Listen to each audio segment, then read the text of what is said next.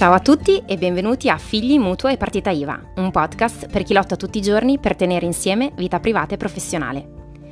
Mi chiamo Rita Bellati e ho una piccola attività individuale che si chiama My Selfie Cottage, dove aiuto le libere professioniste a fare chiarezza nei loro progetti, a gestire il loro tempo e a dare una direzione alla loro attività per raggiungere la realizzazione che desiderano.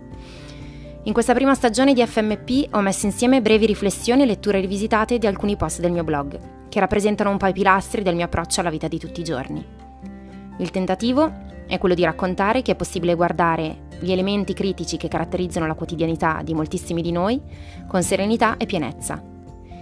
Vi chiedo solo una cosa, di ascoltare tenendo conto che si tratta della mia esperienza e di quello in cui credo, che quasi certamente nei particolari e in molte sfumature è diverso da quello che vivete voi. Vagliate tutto e trattenete ciò che vale, diceva San Paolo. Ecco, se potete, fate così. Buon ascolto.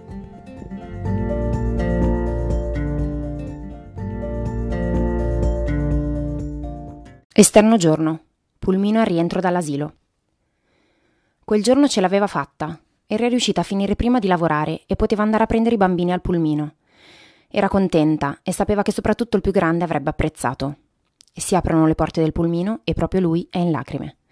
La mamma gli chiede spiegazioni e lui le racconta di un tablet che era all'asilo e sul pulmino e che lui non riusciva a vedere. Chiede singhiozzando se può averne uno per il suo compleanno. Lei mantiene la calma e gli dice di no, sapendo che avrebbe innescato tutta una serie di perché, che sarebbero arrivati all'ultima, definitiva e usuale risposta. Perché lo dico io.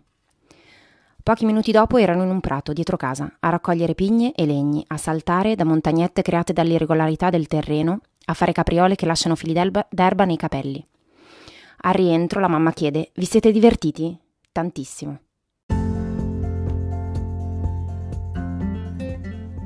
Mi sono sentita dire un sacco di volte che i bambini hanno bisogno di spiegazioni, ma sono sempre più convinta che non sia vero, o che non lo sia sempre, perché penso che i bambini non abbiano bisogno di spiegazioni, ma di fare esperienza.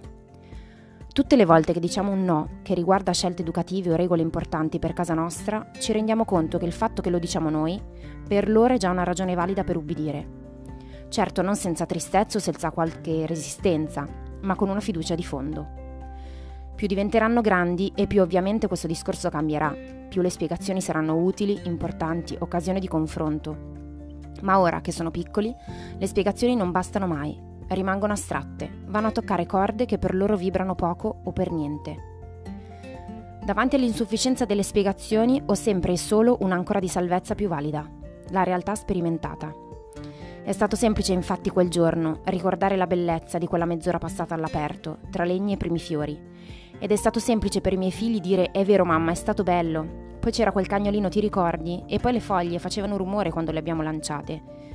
Ci siamo chiesti se queste cose erano possibili davanti ad un tablet e ci siamo detti di no, senza dubbio, anche se la lotta interiore non era del tutto sedata. Vale la pena fare fatica solo se quella fatica ha uno scopo visibile, toccabile, sperimentabile. Questi no che ci ostiniamo a dire e che a loro costano lacrime e a me spesso sangue amaro perché mi sento un'aliena in questo rifiuto del ma sì, cosa vuoi che sia, almeno stanno tranquilli ci chiedono un impegno. L'impegno di continuare a scoprire con loro cosa significa fare esperienza e fare memoria delle cose, di cosa significa bello, divertente, emozionante. Perché in quel determinato caso vedere passare le cose davanti agli occhi non è fare esperienza e fissare un istante in una fotografia non è fare memoria. Lo diventano quando la vita e il cuore si impastano con quello che capita, fino al punto di dirsi questo che ho davanti agli occhi in questo momento è proprio quello di cui il mio cuore ha bisogno oppure questa cosa che mi sta succedendo ora è lontanissima da quello che desidero. Si, potre- si, potrebbe scegliere un tablet, che non condanna assolutamente, rimane uno strumento utile in molti casi, ma per me e per i nostri figli ora io scelgo un prato, un fosso, una mucca, un fiore, un albero, un fiume, l'aria, il cielo, un libro, un legno, un profumo, un sapore, ma anche un ginocchio graffiato, una litigata rabbiosa, una caduta in bici, un no secco. È una bella fatica perché ci chiede più attenzione, più disponibilità nei loro confronti e più cura del tempo che viviamo insieme. E ci chiede soprattutto di immedesimarci con quei desideri che esprimono, trattarli come tratto i miei, guardarli, giudicarli e cercare una risposta adeguata. Non c'è giorno che io non mi metta in discussione e non mi senta inadeguata, ma sono certa che questo faccia profondamente parte.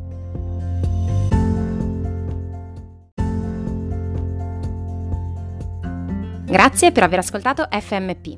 Spero che la puntata vi sia piaciuta e vi abbia dato degli spunti da cui ripartire per guardare la vostra vita con un respiro nuovo.